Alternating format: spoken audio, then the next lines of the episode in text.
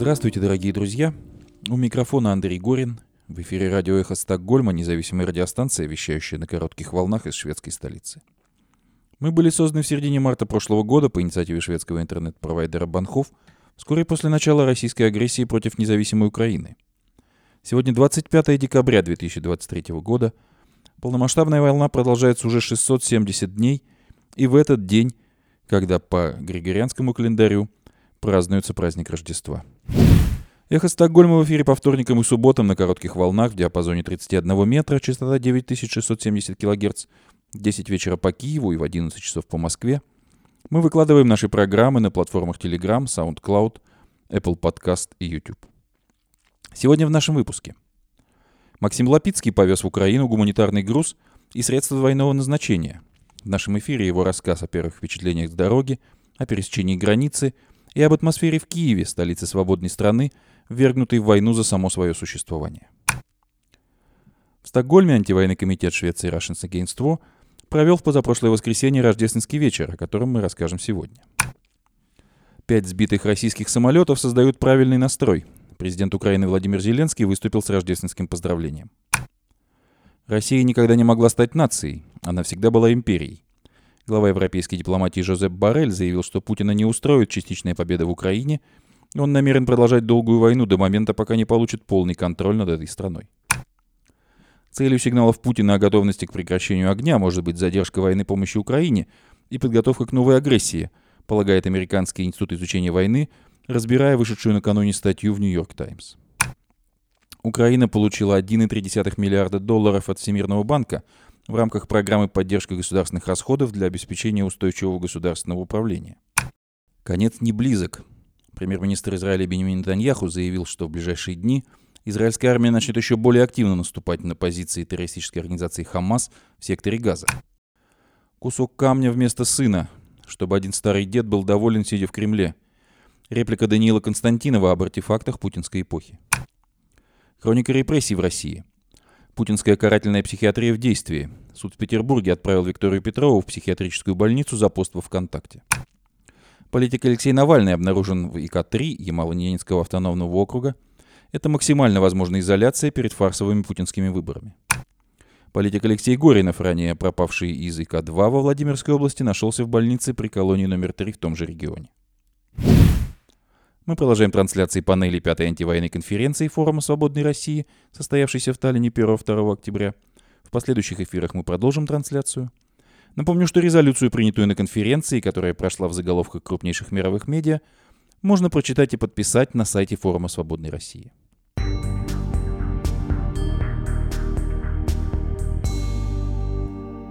В нашем эфире Максим Лапицкий из Украины, из пригорода Киева, где он сейчас находится, куда он повез гуманитарный груз и средства двойного назначения. В нашем эфире первый рассказ о его поездке, о впечатлениях, о том, что происходит в воюющей стране. Максим, расскажи, пожалуйста, как проходит поездка, о которой мы собирались сегодня рассказать нашим слушателям, что тебя встретило в Украине? Ну, могу сказать, что я приехал вчера границе с Украиной, такой пограничный пункт Углич, Зосина Углич.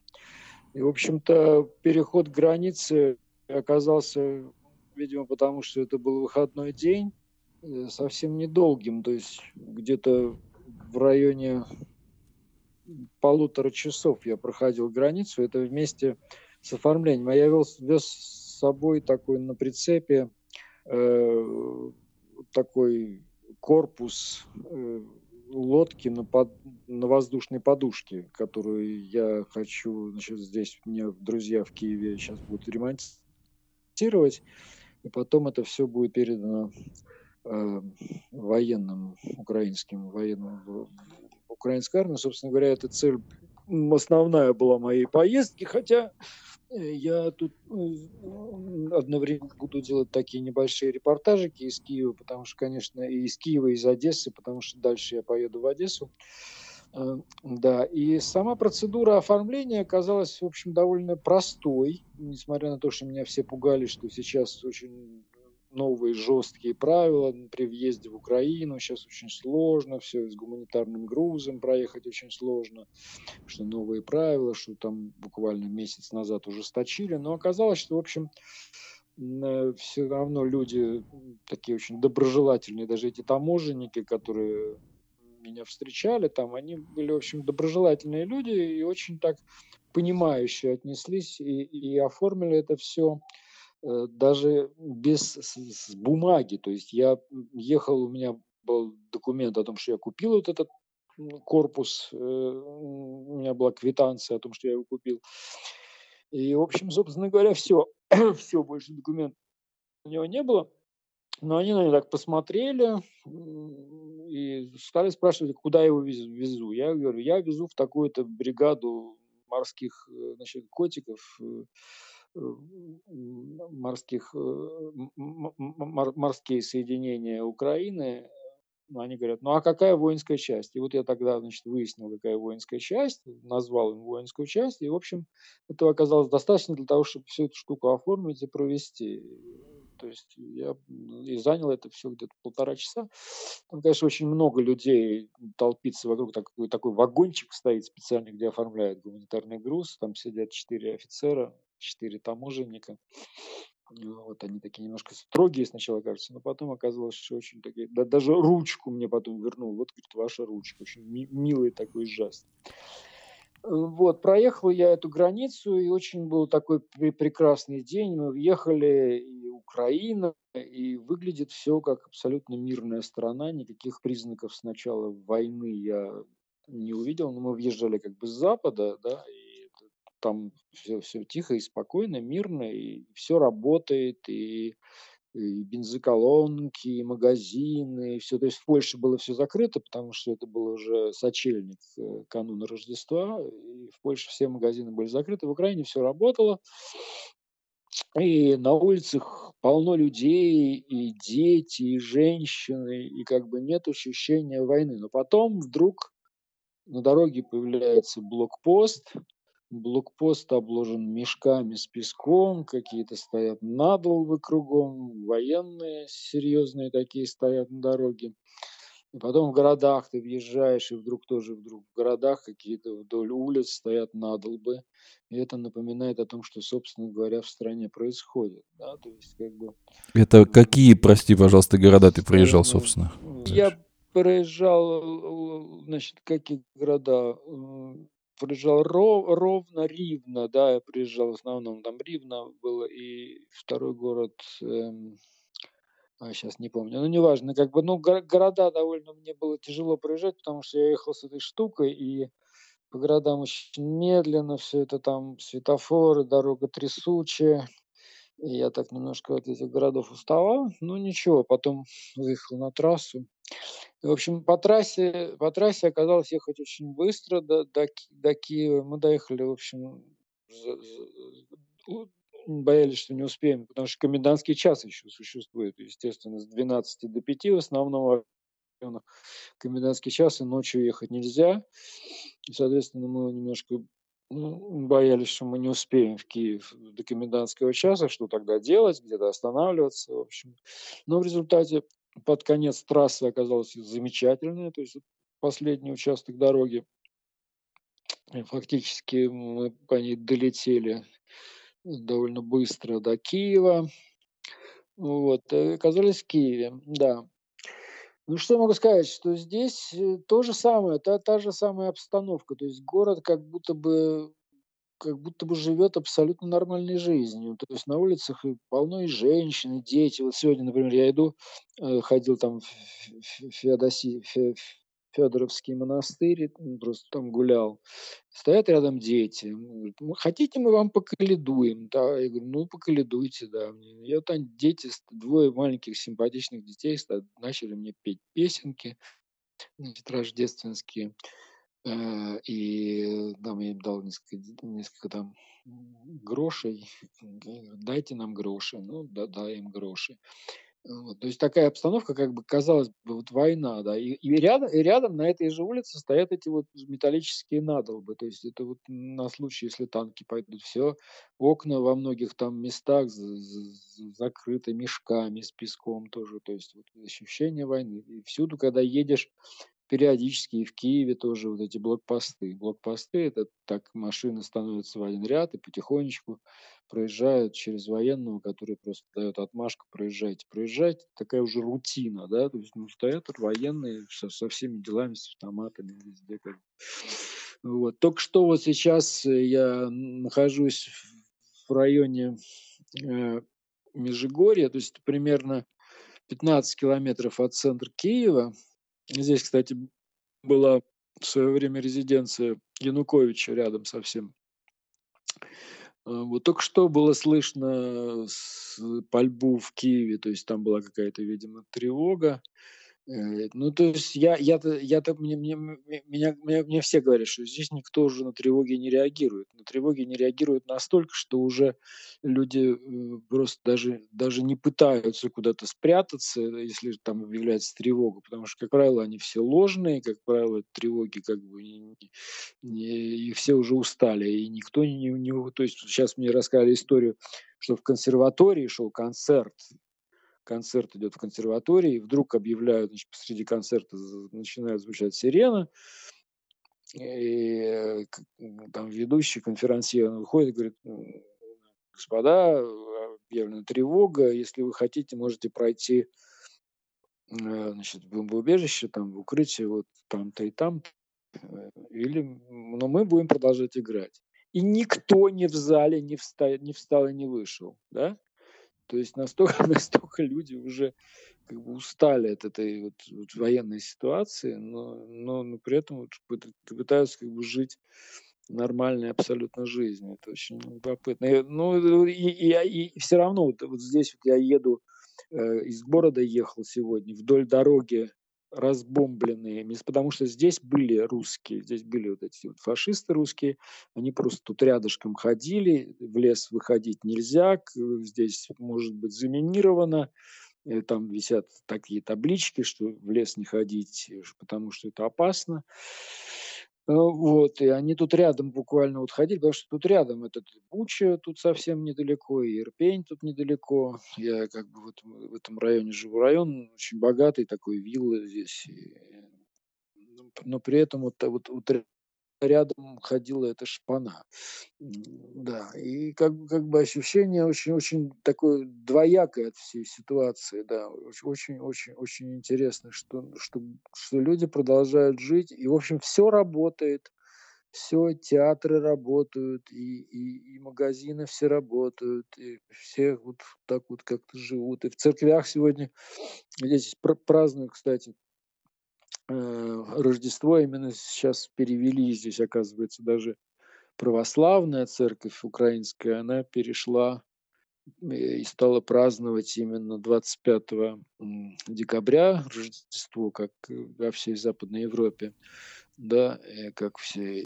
По григорианскому календарю, да, по григорианскому. Лютеране, да, как, как, как все остальные, стали праздновать 25 то есть не 7 э, января, как православные раньше праздновали Рождество, а именно полно в церквях сегодня народу, что действительно в церкви, там вот в Софии, я, я был около церкви Софии сегодня, Софийский собор, рядом очень много людей идут в церковь, э, и как-то вот там стоит очень скромная елочка в центре, там, ну, как бы так, не, не, не очень елочные базары, как бы везде открыты, то есть, ну, такая жизнь, жизнь, как будто ничего, ни, ни, никакой войны нету, да, хотя везде напоминает. И я вот сегодня разговаривал со своими друзьями, э, и они мне говорят, что все вроде бы ничего, но все время идут похоронки, все время похороны, все время хоронят близких людей.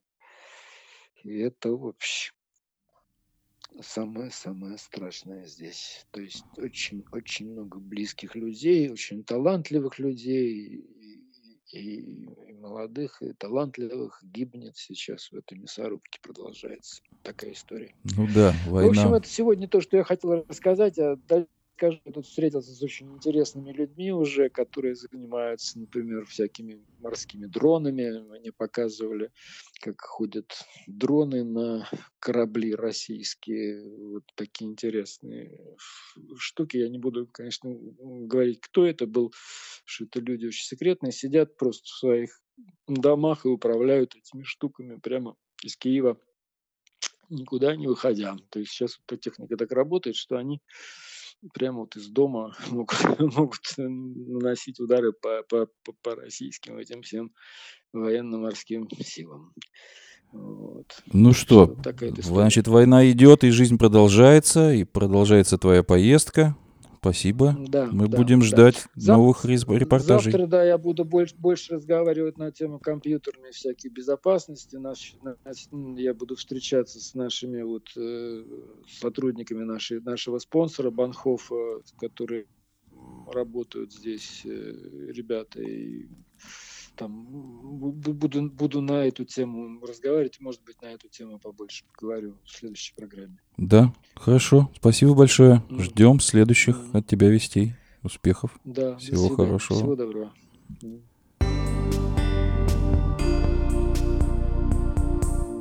Рождество с Russians Against War. В позапрошлое воскресенье Russians Against War, антивоенный комитет Швеции, собрался в Ердет, чтобы отпраздновать наступающее Рождество и Новый год вместе с друзьями. Для нас очень важно чувство общности, которое создается не только на наших протестных акциях, но и во время совместных празднеств. Мы благодарим студию Verbundet Building за предоставленное помещение. Написано в сообщении в телеграм-канале антивоенного комитета Швеции Russians Against War. Вместе с гостями мы поближе познакомились со шведскими рождественскими традициями и историей, посмотрели на то, что мы успели сделать за год, мы еще расскажем об этом, пообщались.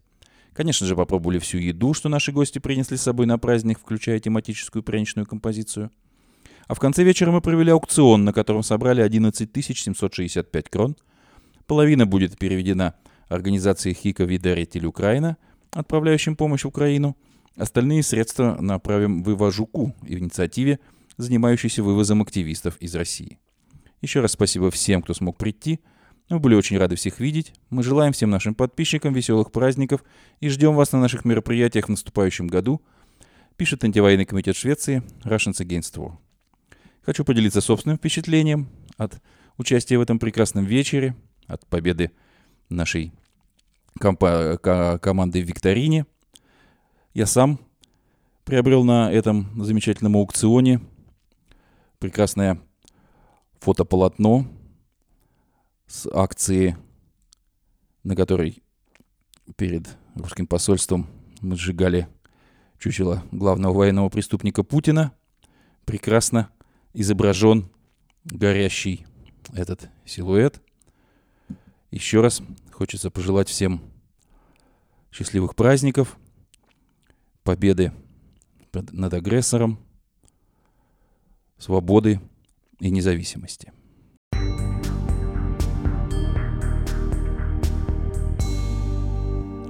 Президент Украины Владимир Зеленский выступил с рождественским поздравлением, в котором похвалил украинскую армию, в частности за то, что она менее чем за неделю сбила пять российских военных самолетов. Сегодня в Украине впервые на государственном уровне празднуют Рождество Христово 25 декабря вместе с большинством христиан по всему миру. Рождественский вечер во время войны. Наши воины сбили не только почти 30 шахедов и несколько ракет, но еще две российские сушки, написал Зеленский в своем телеграм-канале. Ранее украинский генштаб в утренней сводке 25 декабря подтвердил информацию об уничтожении днем двух российских самолетов Су-34 и Су-30. Ранее в пятницу украинские военные заявили, что сбили на юге страны сразу три Су-34. Всего за неделю у террористов минус пять самолетов. Это Рождество задает правильный настрой на весь следующий год, настрой наших возможностей, возможностей в переговорах с партнерами, возможностей в укреплении нашего воздушного щита, возможностей в защите нашего дома от российских террористов – чем сильнее будет наше ПВО, тем меньше российских чертей будет и в нашем небе, и на нашей земле, заявил Зеленский. Президент Украины поблагодарил украинских воинов за меткость и силу и пожелал всем украинцам и украинкам, чтобы это светлое время сделало для нас светлее весь следующий год. Хочется присоединиться ко всем поздравлениям украинского президента. Россия никогда не могла стать нацией, она всегда была империей – Глава европейской дипломатии Жозеп Барель заявил в интервью британской газете «Гардиан», что президента России Владимира Путина не устроит частичная победа в Украине, и он намерен продолжать долгую войну до момента, пока не получит полный контроль над этой страной. По мнению Барреля, российский лидер также рассчитывает на смену власти в США, где в следующем году состоятся президентские выборы. Претендующий на выдвижение в президенты США Дональд Трамп выражал намерение прекратить военную поддержку Украины и добиваться компромисса с властями России. Путин не может быть удовлетворен только частью Украины и ситуацией, когда остальная территория страны принадлежит к Европейскому Союзу. Он не может быть удовлетворен ограниченной территориальной победой – он не прекратит войну, тем более перед американскими выборами, которые могут дать ему намного более выгодный сценарий. Так что мы должны быть готовы к высокоинтенсивному конфликту, который продолжается долгое время. Путин решил вести войну до полной победы, заявил Жозеп Барель. Барель также назвал войну в Украине моментом, решающим судьбу всей Европы, поскольку Россия, по его словам, угрожает не только украинскому государству, но и континенту в целом. В связи с этим он призвал Европейский Союз действовать решительно и не медлить с помощью Украине. Если мы быстро не поменяем курс, если не мобилизуем все наши возможности, это позволит Путину одержать победу на войне в Украине, считает Джозеп Барель. Он добавил, что в феврале 2022 года на границах Украины было сконцентрировано 150 тысяч российских военных, а сейчас в боевых действиях на территории Украины принимает участие 450 тысяч русских военнослужащих, то есть в три раза больше. По мнению Барреля, причины таких амбиций России следует искать в ее историческом наследии. Россия никогда не могла стать нацией. Она всегда была империей. С царем, с советами, а теперь с Путиным. Для России и ее политической идентичности это постоянная вещь, и в результате она стала угрозой для своих соседей, и в особенности для нас, сказал Жозеп Барель.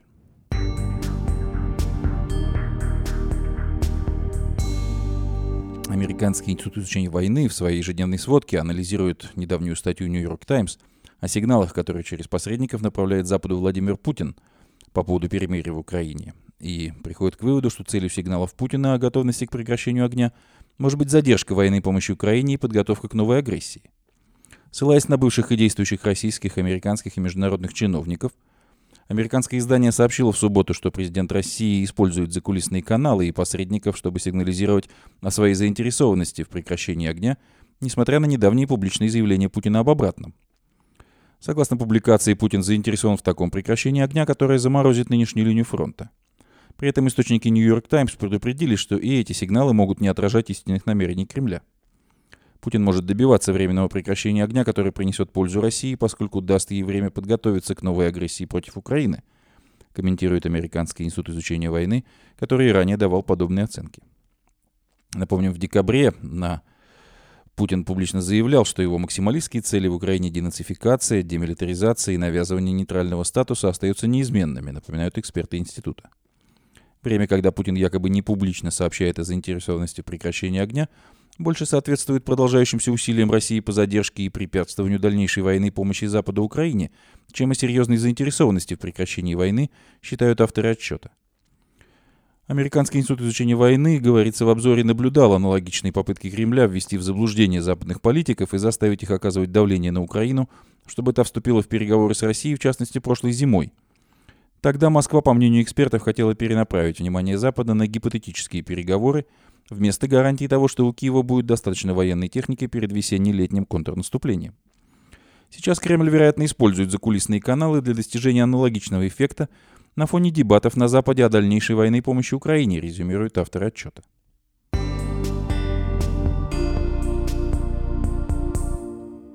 Украина получила 1,3 миллиарда долларов от Всемирного банка. Как сообщает Украинское министерство финансов, Киев получил 1,34 миллиарда долларов в рамках программы Всемирного банка «Поддержка государственных расходов для обеспечения устойчивого государственного управления в Украине». В заявлении Украинского министерства говорится, что финансирование состоит из кредита Всемирного банка в размере 1,86 миллиарда долларов, гранта Норвегии в размере 190 миллионов долларов, 50 миллионов долларов от Соединенных Штатов Америки и 20 миллионов долларов от Швейцарии. Международная финансовая помощь оказывает существенный вклад в поддержание финансовой и экономической стабильности и позволяет обеспечить приоритетные социальные расходы во время войны, заявил украинский министр финансов Сергей Марченко. В украинском министерстве сообщили, что эти средства будут использованы для частичной компенсации расходов государственного бюджета Украины, не связанных с обеспечением безопасности и обороны. В частности, деньги пойдут на социальные выплаты по старости и выплаты сотрудникам государственной службы по чрезвычайным ситуациям.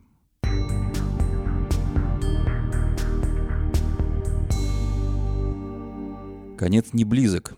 Премьер-министр Израиля Бенемин Нетаньяху заявил, что в ближайшие дни израильская армия начнет еще более активно наступать на позиции террористической организации «Хамас» в секторе Газа.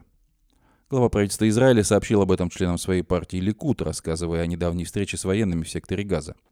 «Все они просили меня только об одном, чтобы мы не останавливались и продолжали идти до конца», сказал премьер-министр Израиля.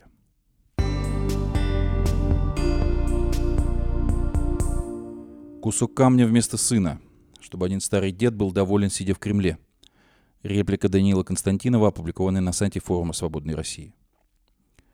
Посмотрел сюжет, как матери погибшего путинского солдата принесли кусок камня, на котором он оставил надпись перед смертью. Нормальный такой обмен. Кусок камня вместо сына. И все ради того, чтобы один старый дед был доволен, сидя в Кремле. Задумайтесь об этом. Тысячи молодых, полных сил людей гибнут ради идеи безумия одного старикана – и никто не задумывается, что проще избавиться от него, чем нести такие жертвы, не пойми чего ради.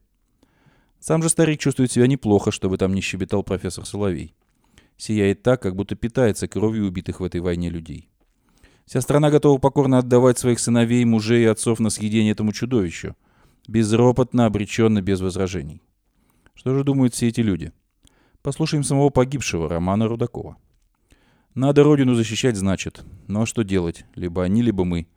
Если сейчас никто не будет защищать, они уже будут здесь. От кого защищать?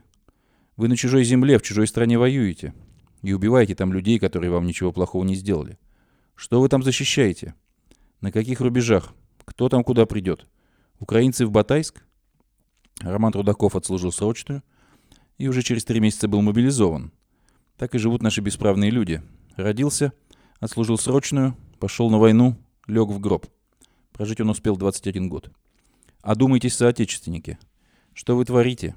Зачем злу служите? Зачем других людей убиваете? За что своих детей на съедение отдаете? Впрочем, на последний вопрос ответ вроде бы уже получен. За кусок камня. Камень этот, кстати, уже попал в музей. Там его изучают, осматривают со всех сторон, поворачивают. В Ростовском краеведческом музее обещают отреставрировать, что непонятно. Потом, наверное, выставят где-нибудь на всеобщее обозрение. Артефакт путинской эпохи, пишет Даниил Константинов.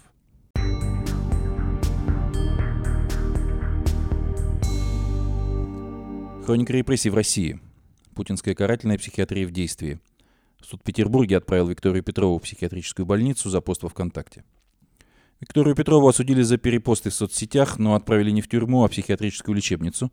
И это не единственный случай, когда в России лечение используют как наказание в политических делах как работает нынешняя система карательной психиатрии в путинской России. 29-летнюю петербурженскую обменяли в фейках о российской армии за пост в соцсетях. В марте 2022 года она опубликовала у себя во ВКонтакте пост, где осуждала войну в Украине и российское руководство, которое начало вторжение. К посту прикрепила ролики из разных YouTube-каналов, в том числе украинского журналиста Дмитрия Гордона, политика Максима Каца и журналиста Максима Александра Невзорова. В мае 2022 года Петрову арестовали, и она провела в СИЗО больше года, что само по себе является пыткой и издевательством. А осенью 2023 года, еще во время судебного разбирательства, девушку перевели в психиатрическую больницу. Так решил суд. В больнице с ней обращались жестоко, рассказал адвокат девушки Анастасия Пилипенко. Ее заставили раздеться для так называемого телесного осмотра при мужчинах из числа медицинского персонала, хотя рядом было достаточно и женщин. На просьбу хотя бы дать сменить перед этим прокладку, потому что начались месячные, и кровь уже течет по ногам, смеялись и издевались над Викой все, мужчины помладше и постарше, женщины около 40 и около 60. По словам адвоката, Виктории заламывали руки за отказ принимать душ в окружении мужчин-сотрудников больницы, потом привязали к кровати и кололи вещества, от которых она два дня почти не могла говорить.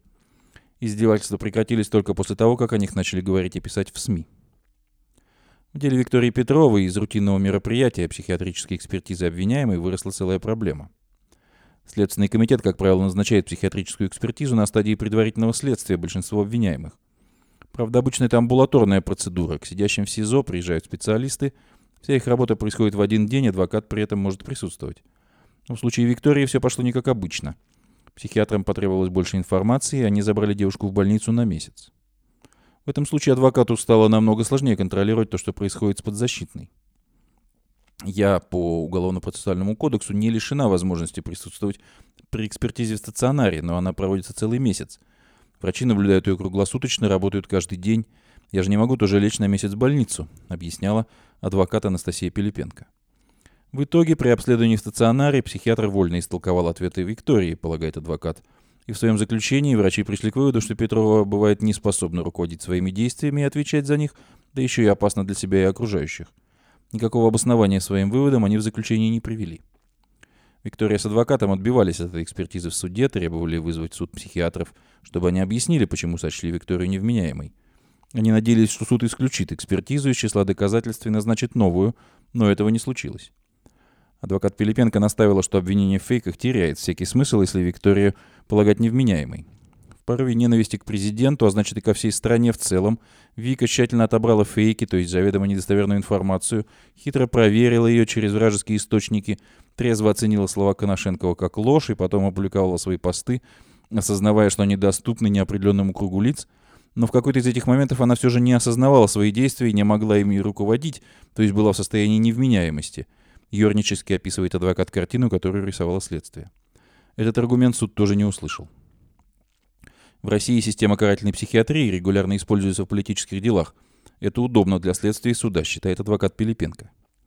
Вообще-то по закону в России психиатрическая помощь добровольная.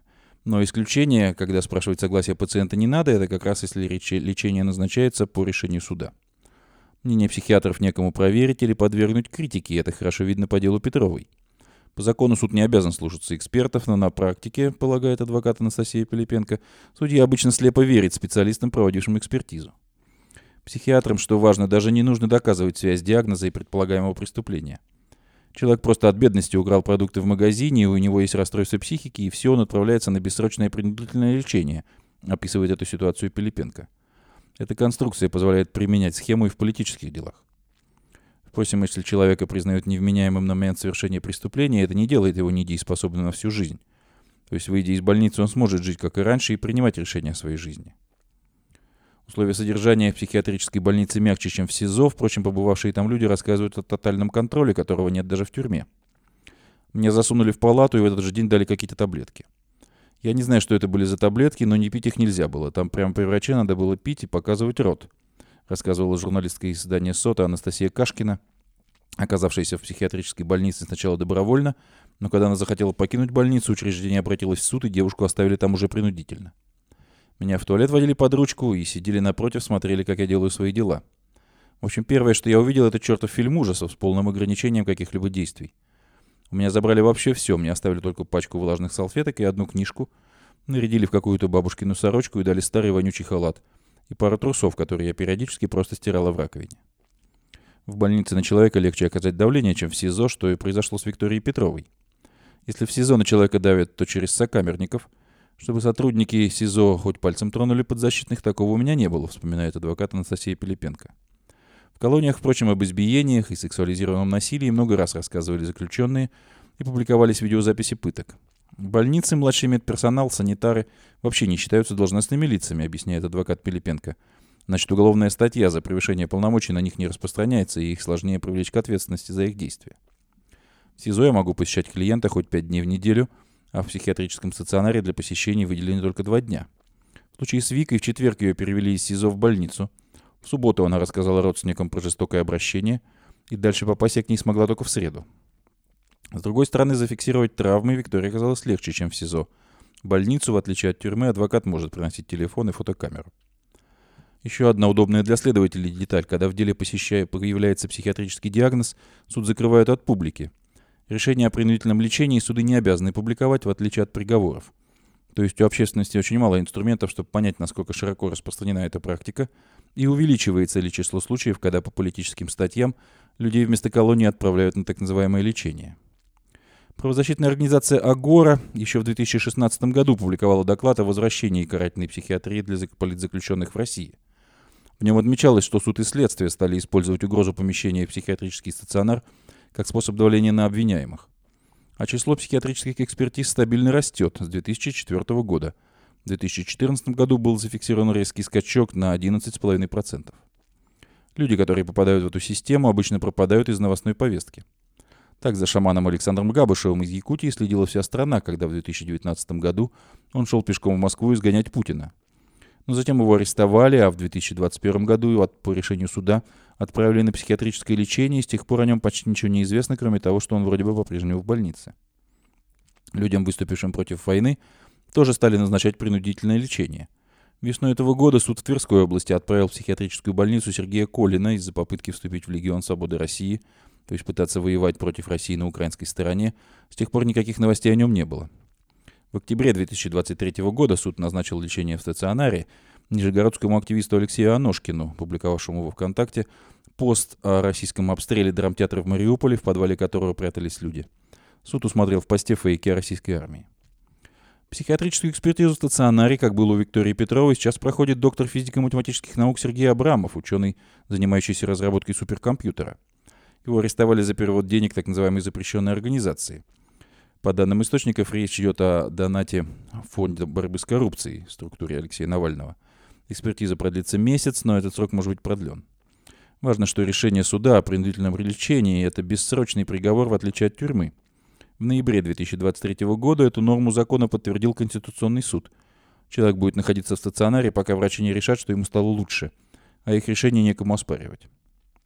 Без четких правовых критериев определения срока принудительного лечения в стационаре, даже при внутреннем убеждении, что пациент в нем более не нуждается, его, как правило, удерживают там не менее половины срока, который бы он получил на свободе, если бы был признан вменяемым.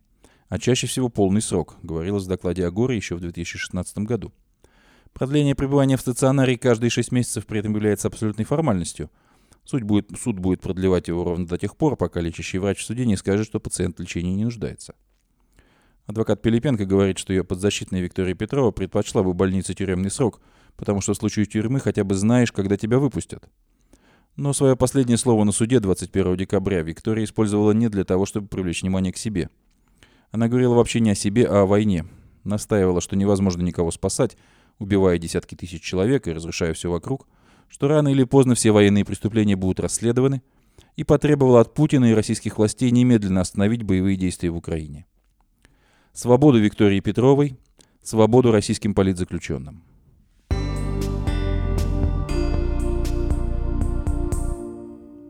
Репрессируемого политика Алексея Навального доставили в правительно-трудовую колонию номер 3 в Ямало-Ненецком автономном округе. Политик Алексей Навальный находится в ИК-3 и Малоненского автономного округа, об этом сообщил его пресс-секретарь Кира Ярмаш. Сегодня его видел адвокат, Алексей в порядке, рассказывает Ярмаш. Ранее стало известно, что суды, которые рассматривают иски Навального из-за условий содержания в колонии, приостановили рассмотрение дел до установления местонахождения репрессируемого политика. У адвокатов и родственников и соратников политика не было связи с Навальным с 6 декабря, его местонахождение также было неизвестно. Три часа на самолете из Москвы до Салихарда, затем паром через Обь летом или право, право по льду зимой, дальше еще 50 километров пути на машине или почти двое суток на поезде. Теперь у адвокатов Алексея Навального такие пути к своему подзащитному. Его перевели в ИК-3 в поселке Харп Ямало-Ненецкого автономного округа. Сам поселок расположен примерно в 60 километрах северо-восточнее Салихарда, за полярным кругом в предгорье Полярного Урала. По данным на 2021 год, в нем живут чуть более 5000 человек.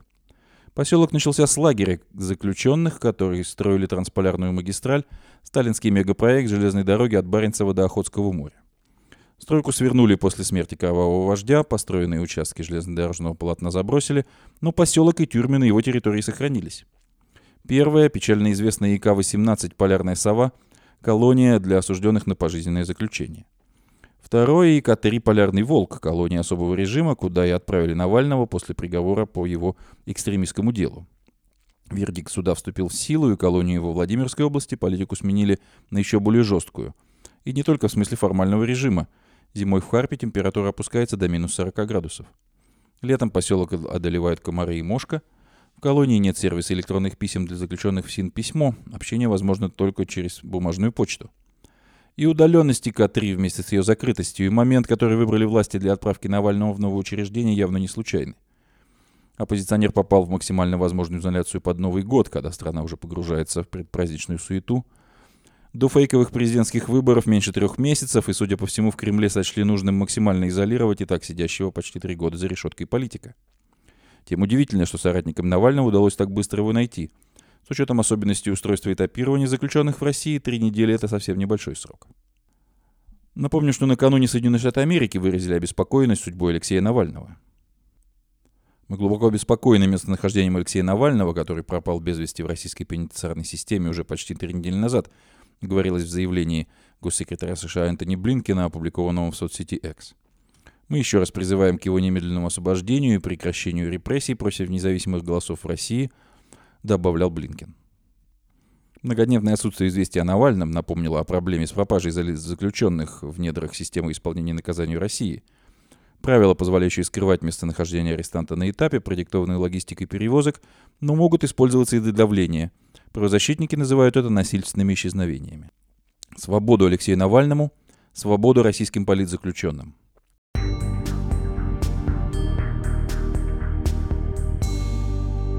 Репрессируемого политика Алексея Горинова, ранее пропавшего из ИК-2 во Владимирской области, нашли в больнице при колонии номер 3 в том же регионе, об этом сообщила группа поддержки Горинова.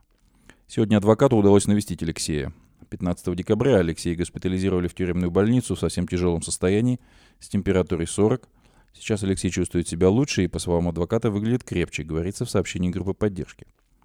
Соратники репрессируемого политика рассказали, что 14 декабря адвокат пытался посетить его в ИК-2 в Покрове. Сотрудники колонии держали его в неизвестности на проходной. Спустя сутки адвокат вновь посетил исправительное учреждение. Работники заявили, что начальника нет, информации нет, ничего не знаем. 18 декабря адвокат Горинова приехал в больницу ВК-3, где уже содержался его подзащитный. А этом защитнику не рассказали, и встретиться с Гориновым адвокату также не дали. Об исчезновении Горинова стало известно 15 декабря. По словам его соратников, в предыдущий раз адвокат встречался с ним 8 декабря. Свободу Алексею Горинову, свободу российским политзаключенным. Сейчас мы предлагаем вашему вниманию продолжение трансляции пятой панели антивоенной конференции Форума Свободной России, состоявшейся в Таллине 1-2 октября. Дискуссионная панель «Русская вина, дискриминация или справедливая ответственность». Ограничения, применяемые к россиянам в мире, это дискриминация по паспорту или справедливая ответственность за долгие годы молчания и соглашательства. Ответственна ли русская культура в широком смысле слова за те преступления, которые совершаются сейчас в Российской Федерации в Украине, в других странах, в самой России? Несут ли ответственность за происходящее такие люди, как участники форума? Что могли сделать, но не сделали российская интеллигенция и политически активный демократически настроенный слой российского общества для предотвращения катастрофы? Можно ли, если да, то как, преодолеть скепсис относительно будущего страны среди антивоенных и антипутински настроенных граждан? Напомню, что резолюцию, принятую на конференции, которая прошла в заголовках крупнейших мировых медиа, можно прочитать и подписать на сайте Форума Свободной России. А, здесь говорили про Сталина. Я, безусловно, тоже считаю, что э, менталитет ГУЛАГа и неосознанные очень многие вещи, опыт насилия, насилие как идея, насилие, которое а, разлито в разных видах российского общества, от декриминализации домашнего насилия до возможности, не знаю, там, кричать на детей на детской площадке, как вчера, а, там, или поторапливать почему-то их, или такой, а, такие манеры общаться со своими там, детьми, или что-то еще. Опыт какого-то насилия, унижения, подавления – это опыт в значительной части россиян, начиная с детства. Поэтому в этом я вижу корни сопротивления идеи стыды. Стыд от стыда. Менталитет ГУЛАГа не позволяет извиняться, а, не верь, не бойся, не проси. А, менталитет ГУЛАГа не позволяет показывать свою уязвимость, не позволяет быть виноватыми, а, не позволяет в том числе нужно стоять горой за своих, э, жить по понятиям, а не по законам, и многое что другое. К сожалению, это присуще далеко не только э, путинским россиянам. И а, поэтому, мне кажется, здесь очень важно а, брать ответственность на себя. Это индивидуальный. Машина уже, вот пожар уже горит, поэтому я не вижу, в чем, вот теперь я понимаю, что антивоенная конференция приняла хотя бы резолюцию, которая поддерживает вооруженные силы Украины и российские формирования, потому что сейчас а, война э, происходит, она происходит вот в ту секунду, когда мы сидим здесь. И поэтому ответственность каждого из нас не э, защищаться и защищать свою культуру, свою идентичность, свой покой, свой внутренний комфорт и все остальное, а, а помогать Украине брать на себя ту ответственность, которую мы каждый в, силе, в силах взять. Спасибо. Спасибо большое, Кась. Э, следующий Николай Полозов, э, адвокат, правозащитник. Есть два ярких факта, которые о нем по-моему, надо знать, то есть они не исчерпывают его яркую биографию, но тем не менее, он был, если взять их так на полюсах по времени, он был одним из адвокатов Пусси Райт, э, и он э, совсем недавно, уже, конечно, после начала этого этапа войны, широкомасштабного вторжения путинского, э, он создал такую структуру, которая называется «Пашук-Полон». Они ищут на территории Российской Федерации пленных, захваченных в плен украинцев и пытаются оказывать им э, правовую э, помощь, что, по-моему, очень важно. Э, Коля, пожалуйста, 4 минуты. Да, благодарю. Ну, прежде всего, я хочу уважаемых предыдущих ораторов несколько дополнить именно в вопросе терминологии. Действительно, очень часто путают вину и ответственность. И такое понятие, как коллективная вина, это всегда внешний нарратив который направлен на воздействие на какую-то социальную, национальную группу. Собственно, как сказал Дмитрий Борисович, а, именно по принципу а, коллективной вины производили депортации целых народов, крымских татар, чеченцев, других. А в Германии, мы прекрасно знаем, Холокост, он был построен тоже на принципе коллективной вины евреев. И э, коллективная вина, она никогда не приводит ни к чему хорошему. То есть это исключительно инструмент манипуляции, э, который приводит к трагедии. Вина – это исключительно индивидуальная история. Это ответственность за э, те действия или бездействия, которые были допущены конкретным человеком в конкретной ситуации. Что касается ответственности, то да, действительно существуют виды в том числе коллективной ответственности. Но, как правило, это используется а, в трудовых отношениях. То есть бывает, что с целым коллективом заключают договор, и они несут материальную ответственность за ценность, которую им вручает работодатель. А не нужно изобретать велосипед. Вот вся вот эта история, которая происходит сейчас с нами, все уже было пройдено в Германии. Все уже было разжевано а, множество раз, и Аренд об этом говорила, и Ясперс об этом писал. А, и а, многие другие философы и а, исследователи этого, этого процесса. Что касается ответственности россиян, я, кстати, против термина «русская вина», потому что это сильно сужает вопрос в принципе, понятно, да, калька с западного Russians, да, вот они русские. Но мы же прекрасно понимаем, что э, там этническое многообразие. И если мы берем конкретные преступления в той же Буче, это могли быть и буряты, и якуты, и чуваши, и кто угодно, татары, не обязательно этнические русские. Да, э, это просто все сильно сокращает, но это не э, отвечает действительности. В свое время Ясперс писал про то, что э, евреи, бежавшие из нацистской Германии, например, в Соединенные Штаты, воспринимались там как немцы, потому что они говорили на немецком, потому что э, они приехали из Германии, неважно, что они бежали от Гитлера, отношение к ним было негативное. И э, в, в этом смысле, в этом смысле, я считаю, что э, когда мы говорим об ответственности, мы говорим о политической ответственности а граждан России, которые в силу своих полномочий, как волеизъявление народа да, по положениям Конституции, допустили возникновение этой ситуации, прихода к власти именно таких сил, реализации этими силами своей программы, которая привела в конечном счете к этим ужасам войны. Но только ли граждане России по паспорту несут эту ответственность, а многочисленные ферштейеры путинские в других странах, которые поддерживали его, а бизнес, который закрывал глаза на а, то, что происходило в России а, до широкомасштабного вторжения. Даже после оккупации Крыма продолжались торговые отношения. После вторжения гнали нефть и газ, и за это значит, деньги получали. Сейчас, прямо сейчас находят чипы, западные чипы в новых ракетах, которые падают на Украину. Каким образом они туда поступают? Кто их продает? Да, производитель куда-то продает. Отслеживают они дальше или нет? Есть в этом их ответственность? Ну, безусловно, есть. А, и я не хочу сейчас снимать бремя ответственности с россиян.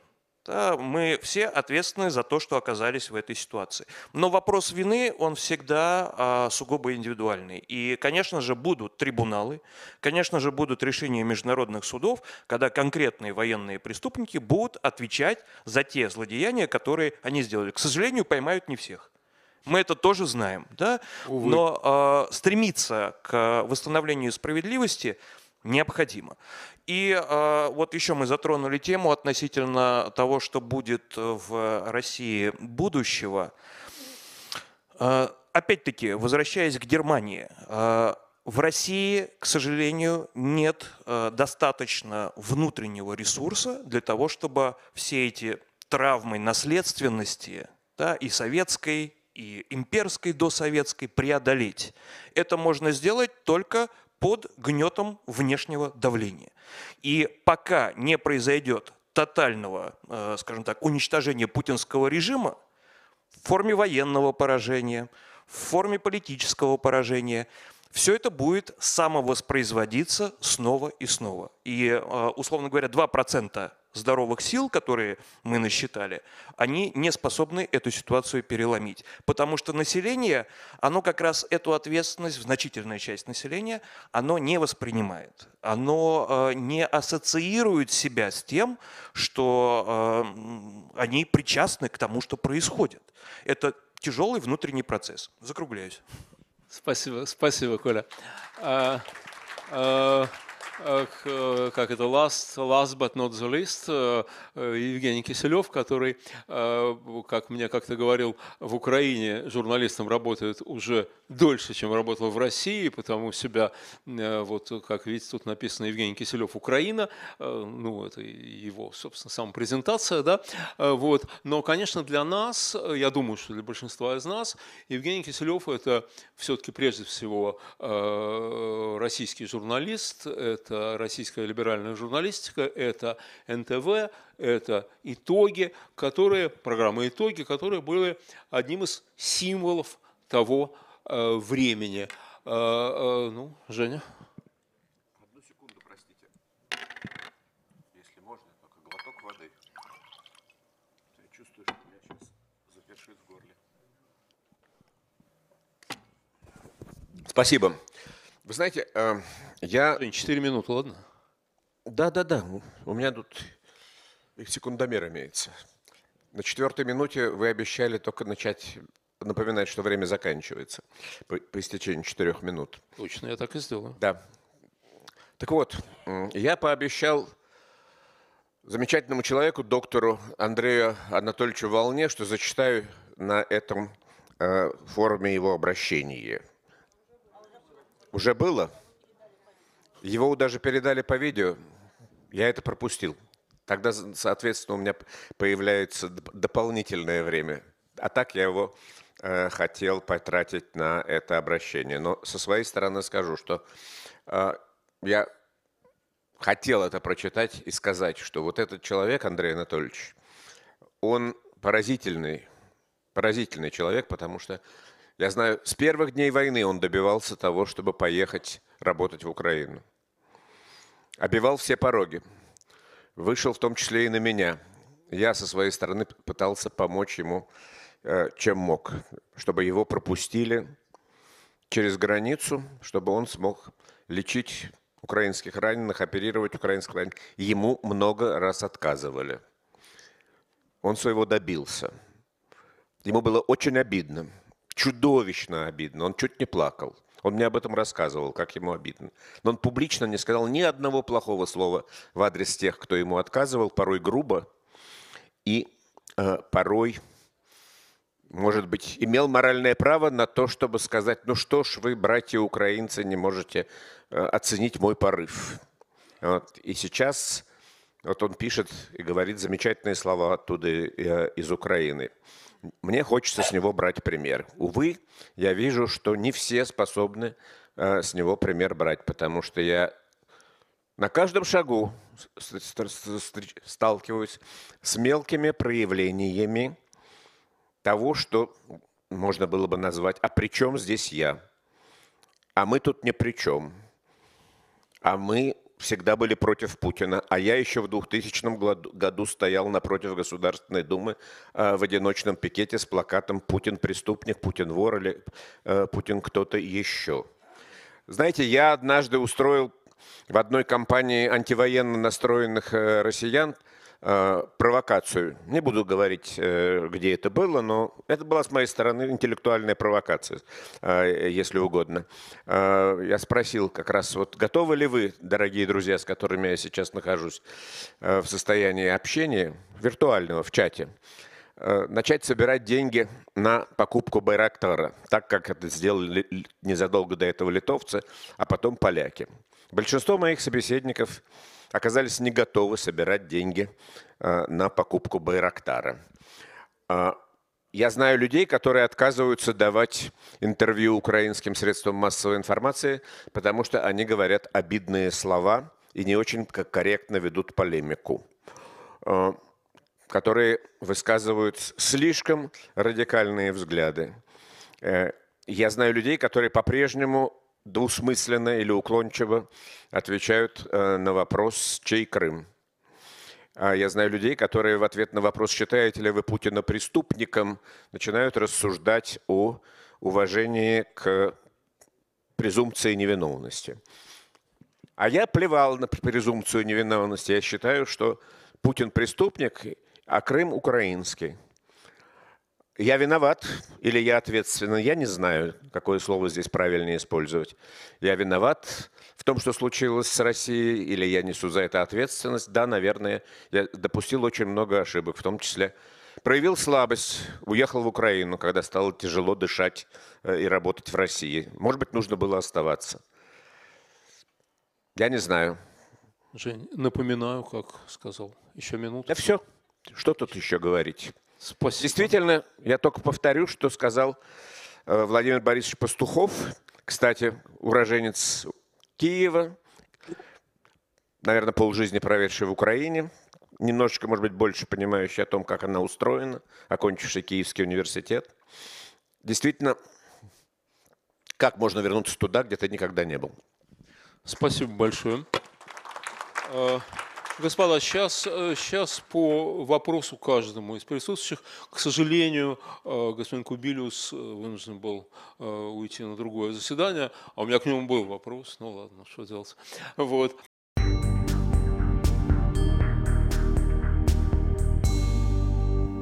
Вы слушали трансляцию панели антивоенной конференции Форума Свободной России. Наша сегодняшняя программа подошла к концу – Напомню, что «Эхо Стокгольма» в эфире по вторникам и субботам на коротких волнах в диапазоне 31 метра, частота 9670 кГц, в 10 вечера по Киеву и в 11 часов по Москве. Мы выкладываем наши программы на платформах Telegram, SoundCloud, Apple Podcast и YouTube. Всего вам доброго. До новых встреч в эфире. С вами был Андрей Горин. До свидания.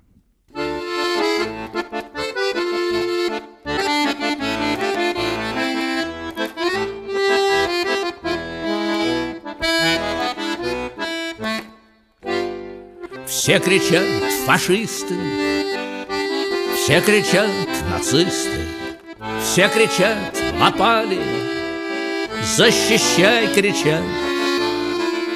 Кто сумел отбиться, а кто смотался быстро, а меня поймали. И военкомат. Кое-как одели, кое-как обули, Накормили кашей, дали автомат. И вот я в чистом поле И рядом свищут пули. И где враги, где наши Мне не говорят. Думал, обойдется Если в землю вжаться. Чтоб не цепануло Невелик секрет я ж фартовый парень, если разобраться. Тут как ебануло, вот меня и нет. И не складно все так. Птичка отлеталась, Рвется там, где тонко, Видно, вышел срок. От меня подметок даже не осталось. Круглая воронка, из нее дымок. Маме, папе дали денег да медали. И теперь покинув навсегда причал. Я плыву над вами в пасмурные дали. Все ищу тот рай, который Путин обещал Я плыву над вами в пасмурные дали Где ж тот рай, который он всем нам обещал?